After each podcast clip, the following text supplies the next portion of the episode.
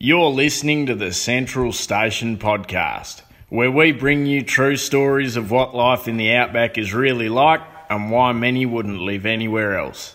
So, pull up a stump, pop the billy on, or crack a cold one, as we talk to the men and women who call some of the most remote parts of Australia home. Welcome to episode five of the Central Station podcast. My name is Steph Coombs, and in this episode, I'm talking to Boyd Holden, who is an international livestock consultant. Boyd has worked all around the world um, through the live export industry. He's been to the Middle East, Europe, and Asia, working with importing countries um, to help develop systems and train people um, that are importing Australian cattle and sheep. He's also done a fair bit of work in Australia. Um, and he also has his own farm where he raises, um, well, he does cropping, but he also, and cattle, but he also raises stock horses and working dogs. So Boydie has been around and seen a fair bit, um, from abattoirs to feedlots to farms, cattle stations, sale yards, all across the supply chain, all around the world. Um, so we had a really good chat about some of the things he's seen and some of his thoughts. And um, yeah, just to learn a bit more about what he does. So let's get into it. Today's episode is sponsored by Milne Feeds. Milne Feeds has been the leading provider of livestock feed in W A for over one hundred years and is now proudly servicing the Northern Territory too. Their early weaner product is a nutritionally balanced pellet for feeding to pastoral calves and young weaners, and has been developed with their high-fibre technology to reduce the risk of acidosis. Milne Feeds also have a range of products available for beef and dairy cattle, sheep and horses. Find out more at milne dot com dot a u. All right, Boyd, for people who aren't familiar with you and haven't had the pleasure of meeting you yet, can you give us a bit of a rundown about who you are, where you're from and what you do? Sure, Steph. Um, my name's Boyd Holden. I've been running a livestock handling and animal welfare consultancy business since two thousand seven. I'm based on the east coast of Australia, two hundred k's southwest of Brisbane, and we run a farm there, my wife and I have four children. And I've been fortunate enough to be involved in the live export industry, the feedlot industry, the sale yards, stations, research, anything really to do with animals, sheep, cattle, a lot of different species. And um, yeah, been travelling travelling Australia more recently, um, spreading the word, so to speak. So what is it that you actually do? Because I know you through livestock handling schools, but you do a lot more than that, don't you? Yeah, so obviously depending on what the client wants or needs, do anything from yard design, uh, looking at existing designs and how to make them uh, work better as in livestock flow. And of course, the thing that's becoming more evident in Australia is is um, about keeping people safe as far as work health and safety. So um, that's that's a very big part of my business. And uh, just making people aware of their um, legal requirements, whether you're employees or employers and industry, just getting everybody up to speed with um, what they need to know. And I suppose the word that I like to use is that if people are professional in the livestock industry, there is a set certain amount of information that they just need to know. And sometimes they know it and sometimes they don't. But yeah, spreading that word so that they, yeah, they know what's expected of them. Okay. So we first met in two thousand eleven at a Live Corp onboard stockman's training course. So what can you explain what that course is? Yeah, that that course is a requirement that the federal government puts on people who represent exporters that are looking after the livestock on short and long hauls um, on vessels. So those stock stockmen and women go to this course and they become aware of livestock handling, how to treat sick cattle, um, their legal requirements, a whole, you know, gambit of things that they learn on that course to make them proficient to do their job. Now, I remember, so in the course it was theory and practical. Yes. And we went and did the practical session, I think it was at the Wellard feedlot just south of Perth. Yep. And then on the way back, I came and sat right behind you on the bus. And that's where the stalking began, and it's been about eight years and you haven't got rid of me since. And I just remember though, so we did the, the theory and I had never heard of any of this stuff. Like I'd never done any livestock handling. And then we went into the practical and I was just like, what is this? Like, this is so cool. And then I remember, like, you'd said, like, this was your job, was to travel around the world and teach this to people. And I was like, are you kidding me? This is the coolest job ever. So I came and sat behind you on the bus and I was like, hi. And you're like, just being friendly to everyone. You're like, hi. I was like, so tell me what you did to get where you are now. Tell me everything. So can you share that with other people? Because I just wanted to know, I was like, how do you get a job like this where you get to travel the world and teach people how to work with livestock? Yeah, I suppose it's a bit of a journey. Um, my, my connection to country was my mother's side of the family, and they came from the Darling Downs region at Milmarin, and ever since I was knee-high to a grasshopper, I suppose to speak, I was just interested in, in animals and land, and that led one thing to another. I finished school and deferred from university, and like a lot of people that may listen to this podcast, you know, they went, you know, Jillarooing, Jackarooing. And um, I did that in the in the Northern Territory and then Southeast Queensland, and um, I, I then went to uni. And where I went to uni was the New England University, the University of New England in Armidale, and it's just surrounded by sheep and cattle and pastures, but, you know, lots of livestock. And I was fortunate enough to get involved with the manager of the university farms that was a very practical guy, and joined clubs, the Camp Draft Club, and et cetera, et cetera. But I got to meet some really good stock handlers, dogs, horses, but people just really ingrained in um, working livestock. So it just one thing led to another. And um, before sort of Bud Williams had been known here in Australia, and that would have been, you know, in in the nineties, very early nineties, it was just, I had heard of him and seen some very old recordings of what he did. And it just got me thinking about thinking about things from the um, animals' perspectives, because I was very keen on dogs and horses. And yeah, one thing led to another, and I left uni. When, after I left uni, I was still involved in mustering and training people's dogs and horses. And sometimes it's, you know, an opportunity comes up that you're very lucky, and I'm so fortunate, all the opportunities that I've been given, and one thing has always led to another. And and th- and that's really basically it. So, um, So, yeah, somebody said, oh, look, can you come and show us how to do this, or why are you doing that, et cetera, et cetera. And, and of course, I've learnt from a lot of other people and also read information, and you just make your own style. So, yeah. So would you say mentors have been a huge part of how you got the skills? Like, did you have mentors, or was it just a lot of going out and, like, trial and error? Uh, look, a bit of both. So, you know, great advice for some, you know, from dog handlers. One fellow told me, you know, the first part of handling livestock is know that you can always be beaten. And um, I often say that to people, and people look at me. I said, whether it's a baby lamb or a Mickey bull, you can always be beaten, or that you won't reach your objective. And some obviously have to go further to explain that to people, but don't think you're that arrogant that you're always going to have your own way. Work out how you can take the steps to achieve your goals. And of course, yeah, that doesn't matter what it is, whether it's life or whether it's handling animals, it's um, taking those steps. And the other one, when I was an agronomist, I was fortunate enough to um, do some communications, human communication cus- uh, courses, and there was a fellow called Stephen Covey. He's now dead, but he, he had this, um, one of these paradigms, one of the rules for successful people is seek first to understand before you wish to be understood. And really, good livestock trainers or animal handlers, that's what they try and do. They try and understand the animal in depth and see things from the animal's point of view, and then change things around so they can get their result. So, yeah, so really it's all about understanding the animals for me, and then go, well, how can we get them on a vessel, or how can we get them on a truck, or how can we get them to the yards? It's how can we work with them to, you know, do what we want. So how do you make that step from doing things in Australia to being in live export in other countries? How did that happen? Yeah, look, um, I got a phone call uh, back in two thousand six, and um, from a very good friend called Peter Dundon, Peter and Sharon, and they were working over there. And Peter said, oh, would I be interested in coming over and assisting with them, improving um, handling and animal welfare in the Middle East? And um, I still had a permanent job, and I went two times, and I just really liked it. I liked the people and the culture, and um, and the ability to try and make things better or assist people. And that was really basically it. So that was um, two thousand six, March, March, April two thousand six. So a lot of people, obviously, what they know about the live export industry comes directly from the media or from other sources. And we don't often get to hear from people that have worked firsthand, you know, on the front line.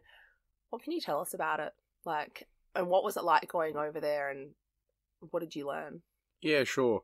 Well, just to put an even keel on everything, livestock handling and animal welfare is a moving target, and improvements are always ongoing, whether it be in our country, in America, anywhere.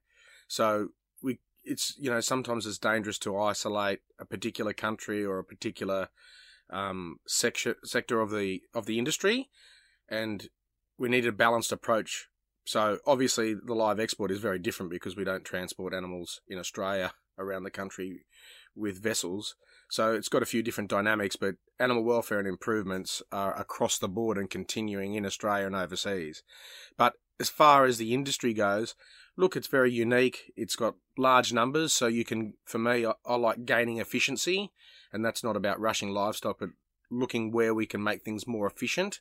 And when it's more efficient, it's better for the animals and also better for the people. So logistics, you know, on vessels, off vessels, travelling vessels, looking after livestock, desalination plants, you know, and the whole shipping thing. It's a pretty unique, um, it's a pretty unique business in itself, and not many people, you know, get to travel on big vessels or know much about all of that and travelling across the sea. So that part of it is very exciting. And um, yeah, when you get into country, you know, they're just people too. So, you know, a lot of people are trying to do the right thing by, by animals. And, of course, those animals are going there for human consumption, which um, can be challenging for some people, but we eat and those same animals here in Australia. But the cultures and the, and the different challenges, yeah, they're, they're, they're, um, they can be overcome. And, yeah, it's uh, wonderful. There's some fantastic people out there doing the right things. So you've spent a lot of time training Australians in Australia, and then obviously you've been, I know you've been in the Middle East, um, Southeast Asia, Russia, you've been all around the world. Are there any differences that you've picked up on training? I feel like with having, especially a language barrier, there's probably been a few moments that have made things a bit more challenging, or, yeah. or cultural differences perhaps? Yeah, well, of course the biggest challenge working overseas is the language barrier, but the great thing is really, regardless of your colour or religion or your baseline, is that we're all human beings and we have fundamental things that how we operate.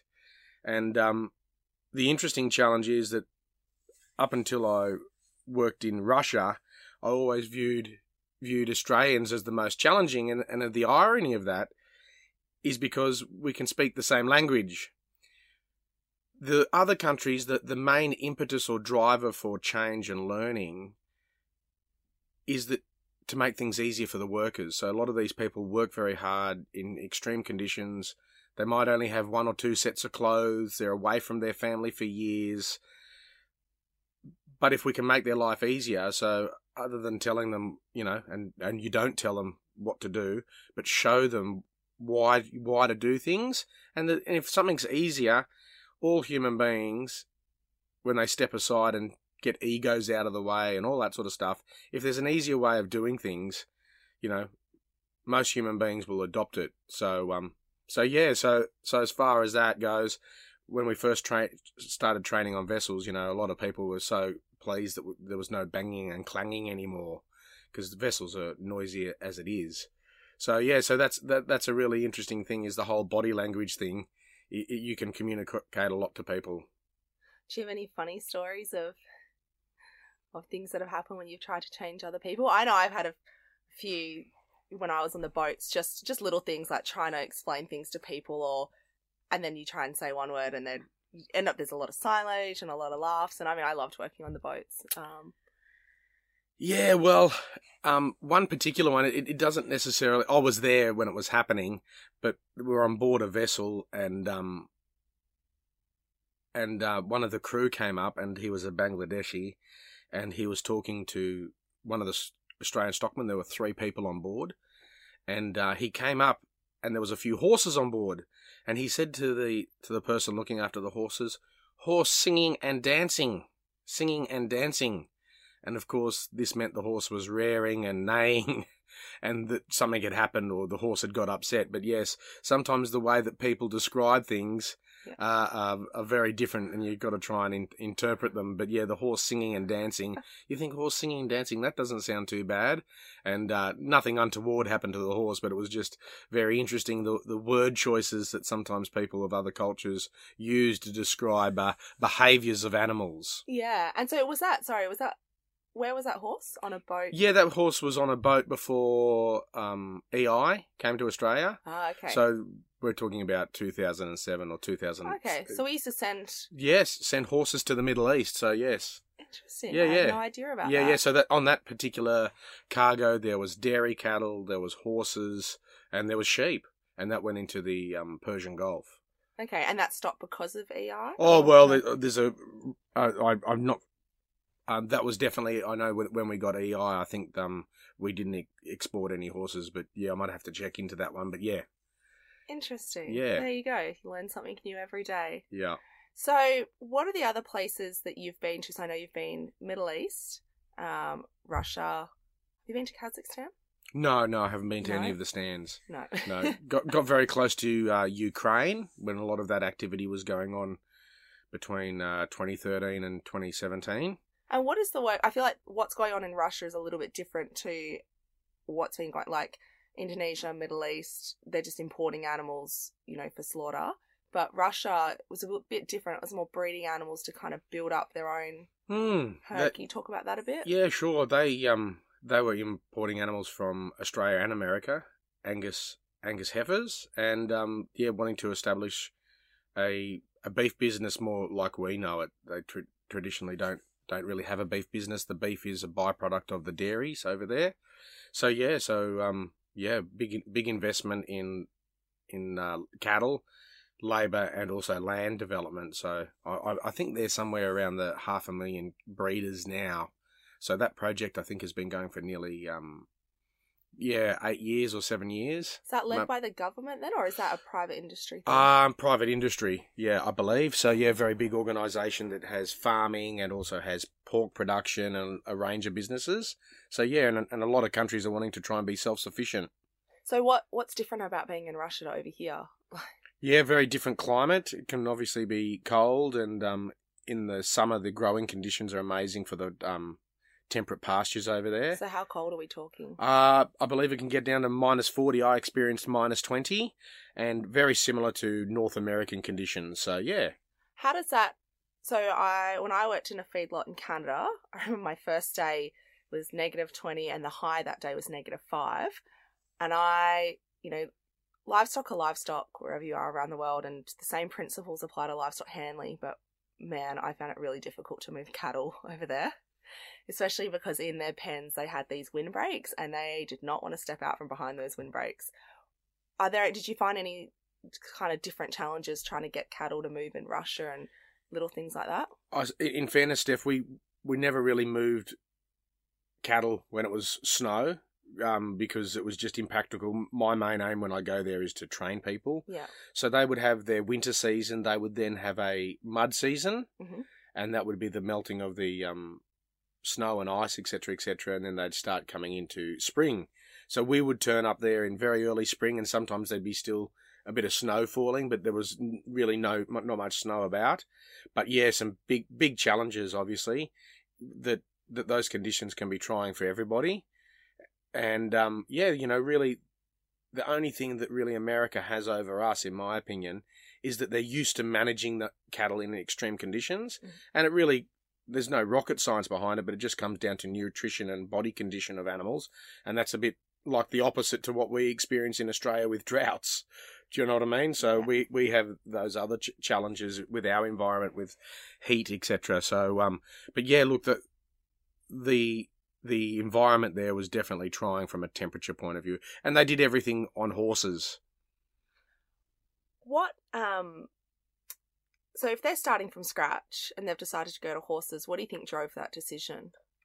I think the... Um, Rather than, sorry, just jumping to bikes or on foot or... Yeah, you know. I, I think they went and saw a system in America, and they said, oh, they liked that system, and then they wanted to um, they wanted to copy that. So they built corrals or yards very similar to over there, and they had bud box designs. And yeah, they basically, it was like a Roman Empire. They made forty-five farms, all exactly the same, basically all the same yard designs and corrals, and they have winter pens so that the cattle come in basically in winter, and they basically feedlot them for six months of the year. And the other six months of the year, the pastures grow and the cattle go on the pastures, and and they make lots of hay. So, yeah. So, out of all the places you've been, where's the favourite place that you've worked? I really, I really enjoyed working in the Middle East, and particularly a country called Oman. But, um, yeah, the Middle East, people very, very friendly, and some beautiful landscapes, and an, and an interesting culture. So, yeah, look.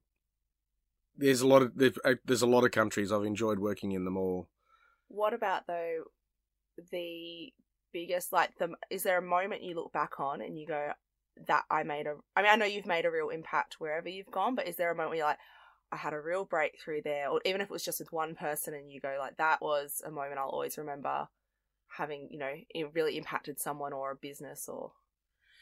Yeah, the definitely in Russia. Um, It was an idea of mine to set up an academy there where we trained people before they went on farms to gain efficiency and also safety, and um, and also so they could be productive, so they hit the ground running. So I was part of that for that company called Miratorg, or Bransk Meat Company, in, you know, saying, look, let's let's make a centre where people come and we train them on how to ride horses, how to strain fences, or how to move them, et cetera, et cetera, and and that made a really big difference to that company. But for me personally, working on the vessels in the early days and with big numbers of sheep on a vessel, one hundred forty thousand or eighty thousand sheep, and predominantly sheep, that just gave me an opportunity to to think a lot, and also use use some ideas with large numbers and working with people, and develop a system on how you solve problems. Coming up after the break, Boyd talks about the transition from working overseas to back in Australia, and what's involved in his livestock handling schools. Charles Darwin University's Agricultural and Rural Operations team focuses on North Australian production and business systems, offering current real-world knowledge and experience by delivering both full qualifications and industry-required short courses.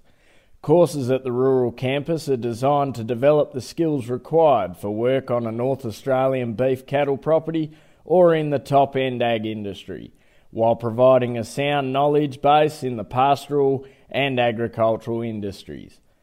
They have dedicated staff who specialise in workplace training and assessment and recognition of prior learning. They will come to you and service some of the most remote areas in the Northern Territory. Find out more at c d u dot e d u dot a u. Now, these days you're mostly in Australia. Um, what? How did that shift sort of come around, that you've kind of spent so much time away and now you're, you do most of your work in Australia? Yeah, well, um, like a lot of people, my wife and I decided to have a family, and one thing just led to another, and um. I went, started to do a lot more work in um, abattoirs in the processing sector, um, and that was driven by the E U and compliance, and doing training there and working with a company called Mintrac. And one thing led to another, you know, it was just it was just the way it went, and my focus was trying to not be overseas, because I'd be overseas for thirty-five or up to ninety days and away from my wife and kids, and and trying to run a farm and do all that sort of stuff. So, yeah, my focus just went from overseas to trying to do things in Australia. So, yeah, there was a lot that was sort of gaining momentum, and, um, yeah, just more work was popping up. So why go overseas when there's there's things to do in our own backyard? So what you just mentioned, you're doing some compliance work for abattoirs because of E U requirements. What is it that the E U is looking for that we have to be compliant with? Oh, well, it was just... Back then, like a lot of compliance things, is that um, people are wanting to know that people that are handling animals are actually competent. So there's a unit of competency that we have in Australia under the V E T system, Vocational Education Training. And, yeah, so I was just training people to that standard. And, um, yeah, and that's compliance. A lot of people don't know about the compliance that we do for trade in different countries. And um, at that time, yeah, it was. It, it's always a moving feast. Yeah, so I would have thought that if the E U had requirements on us, it would have been about the quality of the meat and the way it's handled and all that sort of stuff, but it actually comes back to an, and obviously the way it's raised and the animal's still alive, but so handling is something that they are. Oh, ab- absolutely, absolutely. So yeah, there's there's they are, all of those things that you just talked about are in there as well. I mean, people often don't realise all the um, compliance and governance and all the things that go on um, from converting an animal that's alive into a product. There's a lot of stuff that goes on. What about in the feedlot industry? What do you do there? Yeah, so um, again, about setting up systems and, and getting animals about out of pens and uh, moving them, loading them onto trucks and at an induction, making people safe and, and um, yeah, improving the welfare of the animals, you know, minimising stress or distress and um, just, just trying to improve things and develop systems in a workplace that every, that's, everybody's comfortable with. And my favourite thing that you do is the station schools. So you travel around to cattle stations across the country and do livestock handling schools, but it's not just livestock handling. You also touch on animal welfare and workplace health and safety, which I've done a couple of different schools now with different people, and I haven't, um, as far as I know, you're the only person that's doing the workplace health and safety stuff. Can you explain to me, because I don't, did, I don't know if you started off doing that, because I first did a school with you in twenty, it was in twenty eleven, that not long after I met you, and I decided I was going to stalk you and learn everything that you knew so I could have that same job that you had. And you said, sure, if you want to, if you want to, you know, get into this, feel free to come to a school. And so up to Yarrie, I followed you in the Pilbara and we went to school. And I don't know if we, there was as much of a focus on workplace health and safety back then. I feel like it's been a, a transition. Um, but why, what made you, you know, hmm. kind of change from just livestock handling to adding in these other components? Uh, yeah, look, that's a really good point. I, I think um, whether you're a horse trainer or you're a teacher at a school, if you're on your game, you're always trying to improve yourself, and um, and you don't always think that you know everything, and uh, that you're learning also along the way. So two things. One is I'm always trying to strive how we can do things better, either sharing the knowledge, teaching and training people, or how can we do a better job with the animals, and also remain, remaining current with what the research is doing. What was evident was that the safety issues were becoming more and more evident, that, that, that, that there was a need for that, and we need to keep people safe. And from an animal welfare point of view, if we don't care for our people, well then how are the people going to care for our livestock? So for me, they go hand in hand. And a lot of people sometimes forget, oh, it doesn't matter which side of the fence you're on, it's just always animal welfare, animal welfare, animal welfare. At the end of the day, we've also got people involved, and we need to keep those, those people safe as well. So, and, and you know, sometimes it, it can be dangerous handling animals, and it is very hard to minimise the risks with cattle regardless of what happens. You've still got, you know, five hundred to one thousand kilo animals. And, um, yeah, things can then still happen. So what are some of the workplace health and safety risks that you have identified and that you go through with people in the course? Well, firstly, I've, I've had the opportunity to work with um, WorkCover New South Wales and also Queensland, and also touch base with people here in Western Australia as well. So that it, it's not just me what I've worked out, but just reading information, looking at the statistics. WorkSafe Australia has a lot of information, and they put out a guide in twenty sixteen. Um, but the number one thing in yards is, um, obviously, as far as the infrastructure goes, is our gates are a real cause of injury. And then people not really having the tools, as in skills and knowledge, that when we're dealing with difficult animals, what are our options? So we need strategies. It's all good to get warm and fuzzy, but at the end of the day, I often say to people, which is more frustrating, working with the livestock or working with the people on the livestock? Everybody talks about, they go, oh, the people are more frustrating. And I then say, have you ever had a bad day handling livestock? That is, you haven't reached your objective. And in, so what we need is we need a skill set or tools or options or a system on when this is happens or that happens, what are we going to do? Let's think ahead of the game so we've got options, and that we don't get emotion involved. We try not to get fear involved, and people make rational and logical decisions, because really none of it should be a surprise. And particularly if we're talking about in a set of cattle yards, we have a controlled environment. The yards don't change unless they fall down. So we should be able to develop strategies on what we're going to do. Of course, prevention is always better than cure. Why did that animal do that? etc, et cetera. But we still just need to develop strategies on what we're going to do. And then when we have those strategies, people remain safe, and also we optimise animal welfare. A lot of situations in relation to bad livestock animal handling or poor animal welfare with animals and people getting hurt is all around that people couldn't solve a problem. So what are some of the accidents that you've seen or things that you've seen when people haven't had those skills? What have some of those negative outcomes been for, I guess, the people and the livestock? Um, yeah, so anything from uh, different stories. I was at one particular place and and I said, look, you're doing development work here and there's concrete and there's large chunks that have been left over. I said they're a real trip hazard. Whilst I was there, a young a young fellow, twenty-six, broke his ankle.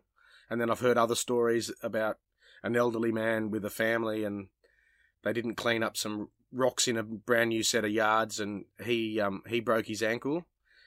Anything from minor like that to, you know, severe injuries on trucks, to death on trucks, you know, bulls fighting, um, gates, people get being hurt by gates on yards.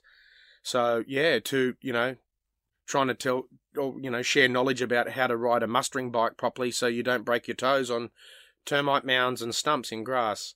So I don't want to give everything away, but can you just give us a bit of a, a taste or a preview of the things you run through in a school if somebody was to come to one of your schools? Yeah, sure. We we we basically start off um, getting the people to talk, and, and one thing that I suppose that we haven't talked about that I try and do at the schools is is develop teamwork if it's not already there, and explain to people that you don't necessarily have to like people or be best friends with the people that you work with, but you have to have a team environment when you're handling livestock. And part of that team environment, an essential part of that, is effective communication. So we need to be able to put into words either what we can see that's happening or what we want people to do. So, yeah, I give people a heads up at the very beginning that, you know, they're going to do a lot of talking and um, that, yeah, that, that that's an important part of working in the cattle yards. Um, and then we, we go through animal welfare and we go through all the safety risks, and then we go into detail into livestock behaviour about understanding things from the animal's perspective, and then, then rolling that into, well, how are we going to um how are we going to go and handle these animals practically. So we get a, what we call underpinning knowledge first before we go out into the cattle yards, so that when I start talking about point of balance or flight zones or their position's wrong on the mob, or, you know, they need to move from the wing to the point, et cetera, that they can, you know, understand, or that it's not the first time that they've heard those terms. And then we go through some different exercises with the cattle and start leading them down the path that we're actually livestock trainers. You're training animals for a response, whether that's positive or negative, and also understanding what the motivation is for cattle and sheep to learn, and and how and how we do that. So, yeah, and then the practical becomes very important. But that underpinning knowledge is is also very important, and it, and it limits, you know, too much discussion in the yards. Discussion's good, but yeah, we uh, we need we need to get that underpinning knowledge, and then just hands-on moving animals around and mustering them in paddocks. And the other day on a station, we we let out um, three hundred eighty odd keeper heifers on foot, and, you know, the people educated those heifers. They weren't they were good heifers to begin with, but they'd never been outside with people just on foot. So yeah. Get to that. Get to that point. One of my favourite things that you do at a school, my favourite activity, um, is the yard critique, and I think it's just brilliant because so what it is is you take people through the yards and you teach them how to critique and assess a set of yards. Because I think if you can do it, if some people when you do a school, you know, you just do it in the one set of yards and you learn how to work those yards, or if you're depending on where you're working, it's you can get familiar with a certain design and how to work there, and you know the sticky spots or the tro- and you know how to problem solve in that set of yards. But with the critique, you take people through the yards and do a walkthrough and teach them how to assess any set of yards wherever they are, pretty much anywhere in the world, so that they can problem solve when they're outside of those yards and, and look at another set and go, all right, this might be a sticky spot, or this is how I'm going to approach it here. Tell me a bit more about that. Well, the, the yard system... It, It it really came from when I was working on the vessels, and I was you fix one you know you fix one section on a vessel, but you you're trying to look at how you can be more efficient. So Other industries, they call them critical control points, but in the yards, there's just key sections of the yards, and if you're looking at efficiency, you need to understand how the animals are going to react in those facilities, and it basically comes down to livestock flow, and you need to work out what your limiting factor is. Is it the time that's taken in the crush? Is it the length of the race is not proportional to other parts of the yards? And you just need to work to, to those factors and, and work within the the capabilities of the yards. And, um, yeah, and that keeps people safe and it keeps cattle content. If you have cattle standing around for a long time or you're jamming too many in, in a particular yard, yeah, you upset the cattle and you're going to make it harder. So, and I think the important thing about that is regardless of the design of the yard, there's good designs, there's good constructions, but there's some that are not so good. All yards, you just need to work out how to best use them.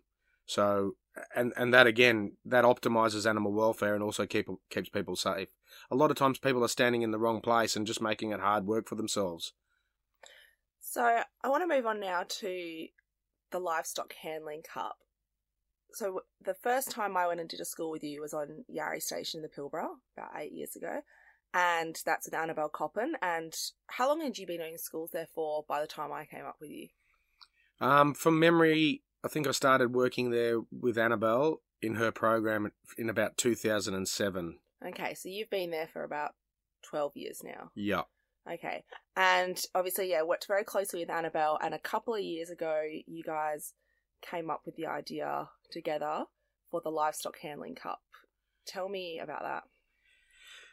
Yeah, look, I'm I'm very good at coming up with ideas, and um, th- I keep everything in my head. And uh, Annabelle's really good at following through and making things happen.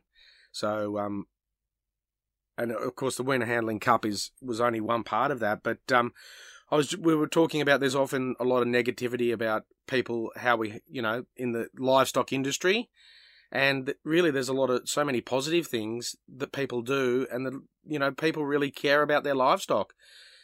So.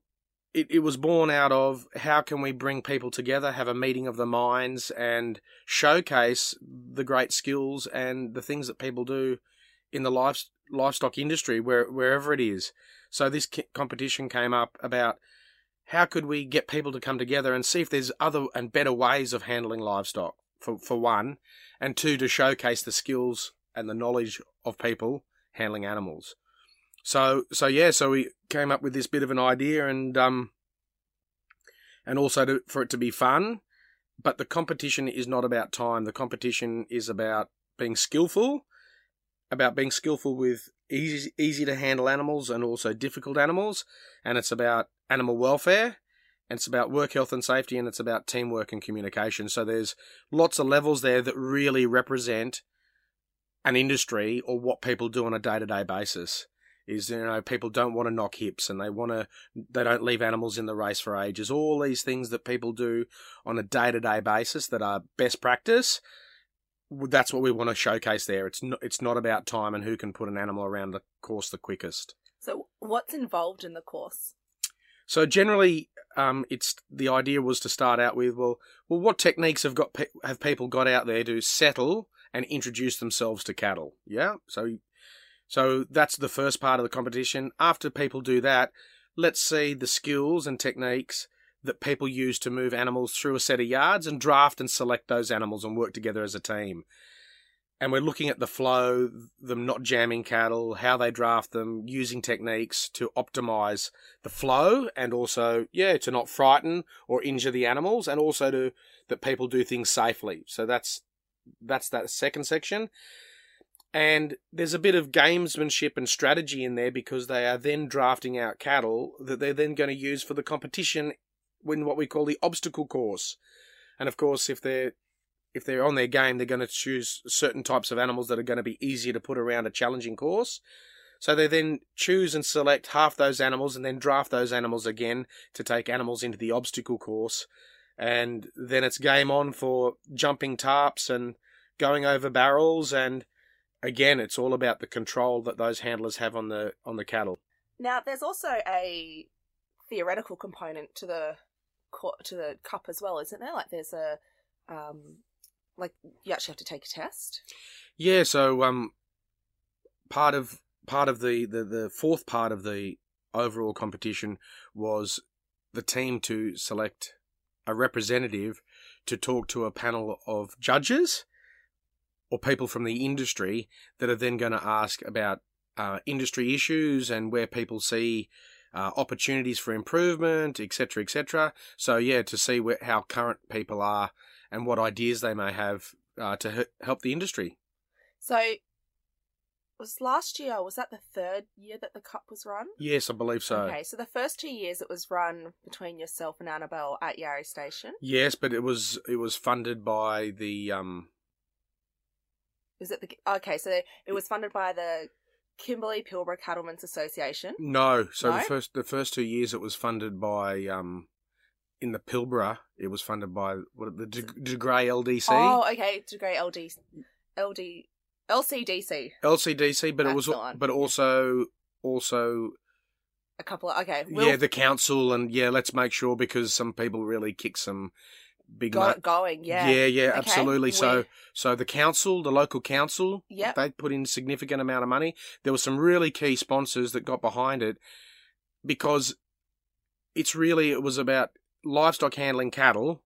It's also about the environment, mm-hmm. yep, and interacting with our environment, yeah, and also about communities. So it's not just all about cattle. It's that that whole environment part and the landscape and being part of communities and ecology and all of that. Is it's the whole sort of big picture because at the end of the day, we're handling these animals before we get them to yard. We're mustering them across the landscape.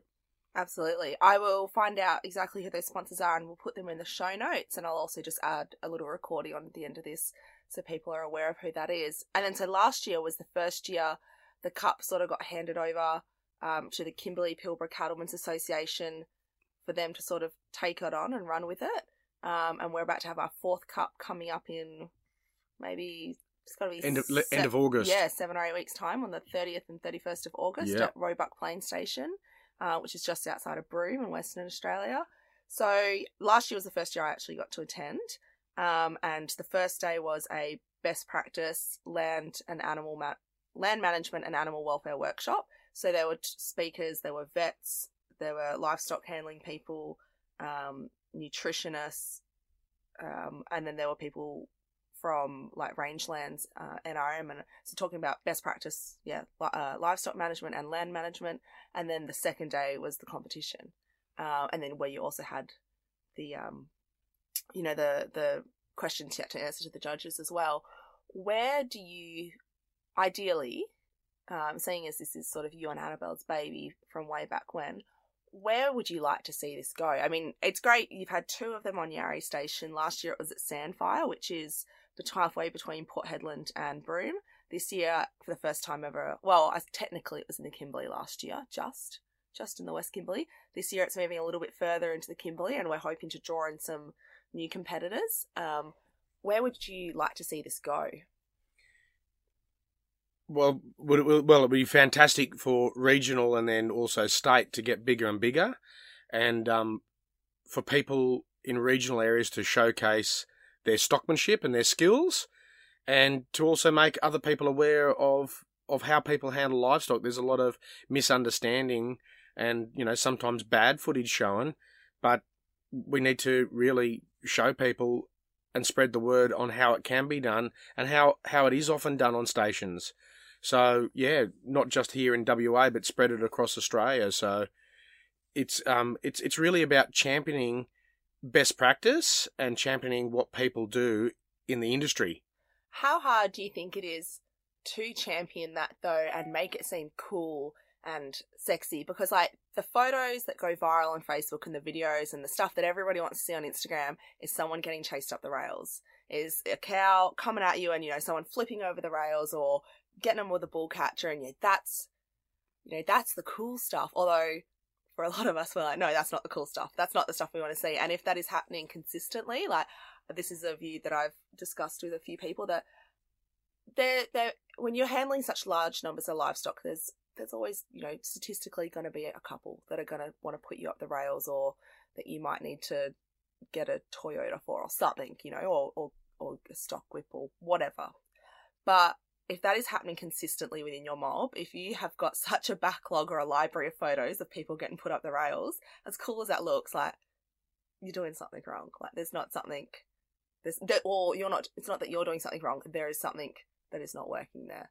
So, I mean, that's what, what people really want to see. And I think it's, It's it's one thing if just to get any kind of competition off the ground and get something to grow, but then I feel like there's this second layer of challenging these conceptions and and misconceptions of what is cool, and we're trying to make boring and quiet, because I always say, like, boring is good. Like, if it's a boring, uneventful day, you know, no one's got chased up the rails, nothing broke from the mob, like, that is the goal. But it's not it's not cool, you know? Yeah, look, I mean, a lot of these new concepts, you know, have been, they've been called low-stress livestock handling, and and that concept has been really good for promoting a different way on how we should handle animals.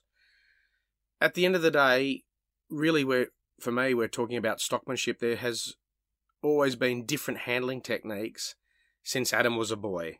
There's always been good livestock handlers, and there's always been livestock handlers that, you know, are not so good. So for me, the, the handling techniques, we need to be looking at how we can make things easier. You may start off with a difficult animal. Can you make that animal easier to handle and better for the animal and better for us?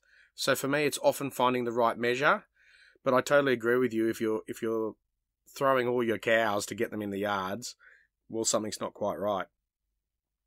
So there's a range of situations out there in different landscapes of different types of cattle, and some cattle that are very difficult to handle, like Mickeys or scrubber bulls. It's about trying to find the right approach that optimises animal welfare and keeps people safe. But it's about finding the right measure. So we need a balanced view, but at the same time, we also need to make sure that people are safe and that we're, we're doing the right thing by the animal, and also legally doing the right thing by the animal as far as the codes goes. So it is it is a bit of a challenge in relation to those images and that excitement of people being chased and the bull catching, et cetera, et cetera. But we need to try and have a balanced approach on how all of that looks in the whole scheme of things.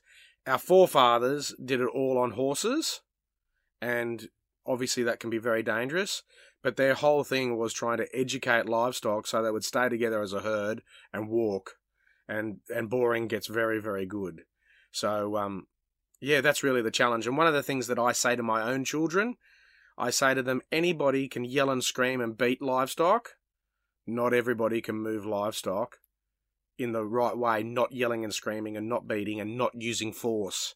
So there's a there's a bit of a challenge out there. It's it's not so easy. And the interesting thing is that often how we are programmed as human beings is very different of actually what we need to do. And good livestock trainers change themselves to suit their subject to get the overall outcome that they want. And you may use um, certain techniques to get Mickey bulls in the yards, but good livestock handlers are then moving those Mickey bulls around the yards effortlessly and without any fear. So it's about having an understanding of the foundation of livestock behaviour and knowing the toolkit, having a toolkit, and knowing when to use which tools, really. Because, I, like I said before, I think every now and then, you know, and ide- ideally the less often the better, but there is a time and a place where you might need to get your working dog or, or use your voice. I mean, ideally we like to spend our time in the yards not using our voice, but every now and then you just need to, to change something up and just, you know, but it's about knowing when to use that tool and which tools that you use, you know, as less as possible, and which ones you try and use more more often. Yeah, abs- absolutely. We, we need a balanced approach, and we need to try and not play the blame game. And what I often say to people, before you take the next step or strategy, and if it's getting potentially more aggressive or more physical contact with an animal, or whether you're using an electric goad to jigger, is you need to ask yourself, what have I done? How have I tried to communicate with that animal to get the result I want in a positive way? What have I done that it, that why it is now not listening to me? So if we if we take the onus on ourselves, and if we want to avoid those more physical things, we, we often try, we will find another way. But we just need to ask that question, well, before I get the jigger, that's a good example, the jigger, what have I done to try and move the animal down the race? And then we can, of, of course, go back the other way and say, well, could have I, that situation be prevented? So we just need to keep evaluating what we're doing. So I'd like to finish up with a few, I guess, rules of thumb or words of wisdom from you, because there's one quote that you told me, yeah, all those years ago, and I always... it's always in my mind, don't mistake activity for achievement. It's one I like to drop every now and then on people, um, and not just in livestock handling, but I guess in anything in life. What are some of those, do you want to talk, tell me what that means, or tell our listeners what that means, and if there's any other pearlers that you've got? Sure, look, for me, um, when I've been w- around livestock handlers, and, and some of them have no idea about the theory or science that it's been developed about livestock handling, is that good livestock handlers, it looks good, it looks effortless, and it looks graceful, and you just wonder how they do it sometimes. So looking at those people is one of the main ways in the early days that I learnt, because I tried to ask them, you know, what are you doing, you know, et cetera, et cetera, and they couldn't tell you. So the number one rule is, if you're working in a team of people, watch what the people are doing, what the cattle are doing, and what the situation is. Because not always can the people tell you what they're doing. So be observant about what's going around you. If things aren't going right, stop, have a big deep breath, yep, and thirty seconds out or a minute out to have a think about how we can do things is nothing in the whole scheme of things, yep. And the other one is go to as many livestock trainers as possible and, you know, go and see their ways of how they communicate with people, how they train their livestock. Because not every, not one person has the um, the only way. Obviously, there's some commonalities, but go and get educated and continually get educated on how we can do a better gig. And the other thing is that investing time in educating people and, and educating and training our livestock pays off to no end. So educating our keeper heifers, we just get to a point where we, we end up with a great product that just continues infinitum. And of course, we also know that there's great gains to be had in genetic selection. So choosing uh, bulls or starting off with a foundation herd that has got good temperament makes a big difference, because that's highly heritable. So, um, yeah, that's that. There, there's some key things that I, I would always consider that people should think about. And can you, going back to that quote though, can you explain what "don't mistake activity for achievement" means? And I suppose the other one that always sticks in my mind that you say is, violence begins where knowledge ends. Yeah. So the confusing activity for achievement is either having too many people or being too busy and not getting anywhere. Is, is try and slow things down, because less is more. And um, another one is going slow is quick. So just don't be too busy. Have a think about how what you're doing and how you can be efficient. And sometimes being too busy around livestock, too many people, too much activity just confuses them. So you get those people that look like they're really doing a lot, but at the end of the day, you can get other people that are, have the same objective and are not doing much. Yeah, I always, and I've been a few places, particularly when I was in America, and we're bringing, I can remember bringing in a mob of cattle, and they were going fine. And I'm just, there was like five of us on horses, and we're just, I'm just kind of there walking, you know, kind of moving my way around the mob, but not doing anything. Whereas the other cowboys were like, yep, yep, yep, yep, and, you know, and trotting back and forth and just, you know, it was all, all go, go, go, and these cattle are just walking back into the, to the corrals nicely, and afterwards I got sat down and told off that I wasn't doing enough, and I was like, if you watch that mob, mate, like, they were walking, oh, it made me wild, they were walking fine, but it just made me think, don't, just because you're out there being a cowboy going, yeah, yeah, yeah, yeah, and, you know, and trotting your horse up and down and getting it worked up in a sweat, like, doesn't actually mean that you're achieving anything. You could have been walking and doing a lot less. Those cattle, yeah, those cattle were walking beautifully. Um, and the and the other one that, yeah, that pops into mind a lot is violence begins where knowledge ends. Yeah, and, and, and that's a really good one, because often when we, you know, potentially get frustrated with animals, um, not so much, of course, it does happen with people as well, we, we want to start getting physical with them. So we just need to really step back and have a look. And some of the strategies that I came up with were just designed around I'm not going to touch the animal. I'm not going to touch the animal. How can I get them to move if they stop? And, and a clear example of that is in the race, you know. Animals are most vulnerable in the race, and that's when people want to start touching them. You know, we don't often touch them anywhere else in the whole yard system or out mustering. So we just need to think more critically about what we're doing. Okay. Very last thing I want to talk to you about, because I know you've got a plane to catch, and that would be a bit awkward if I make you miss it. um... This booklet I'm holding my hand, for people obviously that you can't see it, is the two thousand nineteen version of the Is This Animal Fit to Load guide from Meat and Livestock Australia. They've just re-released it, and I just want to keep talking about it so everybody is fully aware that you can go to Meat and Livestock Australia, um, their website, and get a P D F version, or you can get a hard copy from them. You've worked all across the supply chain across the world. How important is a book like this? It's it's been fantastic. I mean, the, the things that have changed now in sale yards and animals that have been uh, delivered to either abattoirs or loaded on trucks, things have changed in the last fifteen to twenty years. And this book, it, it just puts, you know, it puts everything out there for people to be aware of. You know, what can I put on the truck? What what can't I put on the truck? And, you know, what are my responsibilities? So, yeah, you know, anything from cancer eyes, we don't see those now turning up at abattoirs, or very, you know, I'm talking about, you know, the big hideous ones, or turning up at sale yards anymore. They're, they're far and few between.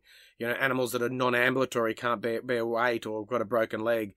That stuff is, you know, disappearing, because these little tools like this, these books, makes makes people aware, and the pictures and the words, there's sort of no question, you know, it, it makes it pretty clear. Yeah, and so they are, for anybody... Um, if you just go, even if you just Google Is It Fit to Load two thousand nineteen, you'll find the most recent copy on the Meat and Livestock Australia website. Give them a call or an email, get your hands on a copy. They're in this, I don't know what you call this paper, but it's kind of like a plastic coated paper, so that it can, it's pretty... resilient. Yeah, pretty durable. You can chuck it in the ute, chuck it, have a set in the yards. They're quite little. Give one to everyone on your crew, and can't go wrong. All right, Boyd, so we'll leave it at that for now. We'll do another episode when you come back in August. And we might just do that one maybe on actual just livestock handling and the theory behind livestock handling, and share some of that. But thank you for coming on the podcast. My pleasure. Good on you, Stephanie. Keep stalking. Earlier in this episode, we were talking about the sponsors for the first two livestock handling cups. Um, we just wanted to make that correction that it was the Pilbara Development Commission and Rangelines N R M. So big shout out to those organisations for supporting the livestock handling cup and getting it off the ground. There are currently over eleven hundred compelling true stories on central station dot net dot a u, which will open your eyes to what life in the outback is really like and why many wouldn't live anywhere else. There are yarns from station managers, ringers, cooks, govies, pilots, vets and more, told with humour, self-deprecation and pride in a job well done. There are tales of working in stock camps, mustering cattle, and how education and socialisation works in some of the most remote parts of Australia. There's stories about the wonder of living in an amazing landscape, but also the perils that come with flood, fire and drought. And there's stories about the inherent danger of living in isolation, including times when the flying doctor has come to the rescue. These stories paint a vivid picture of outback life, the good, the bad and the dusty.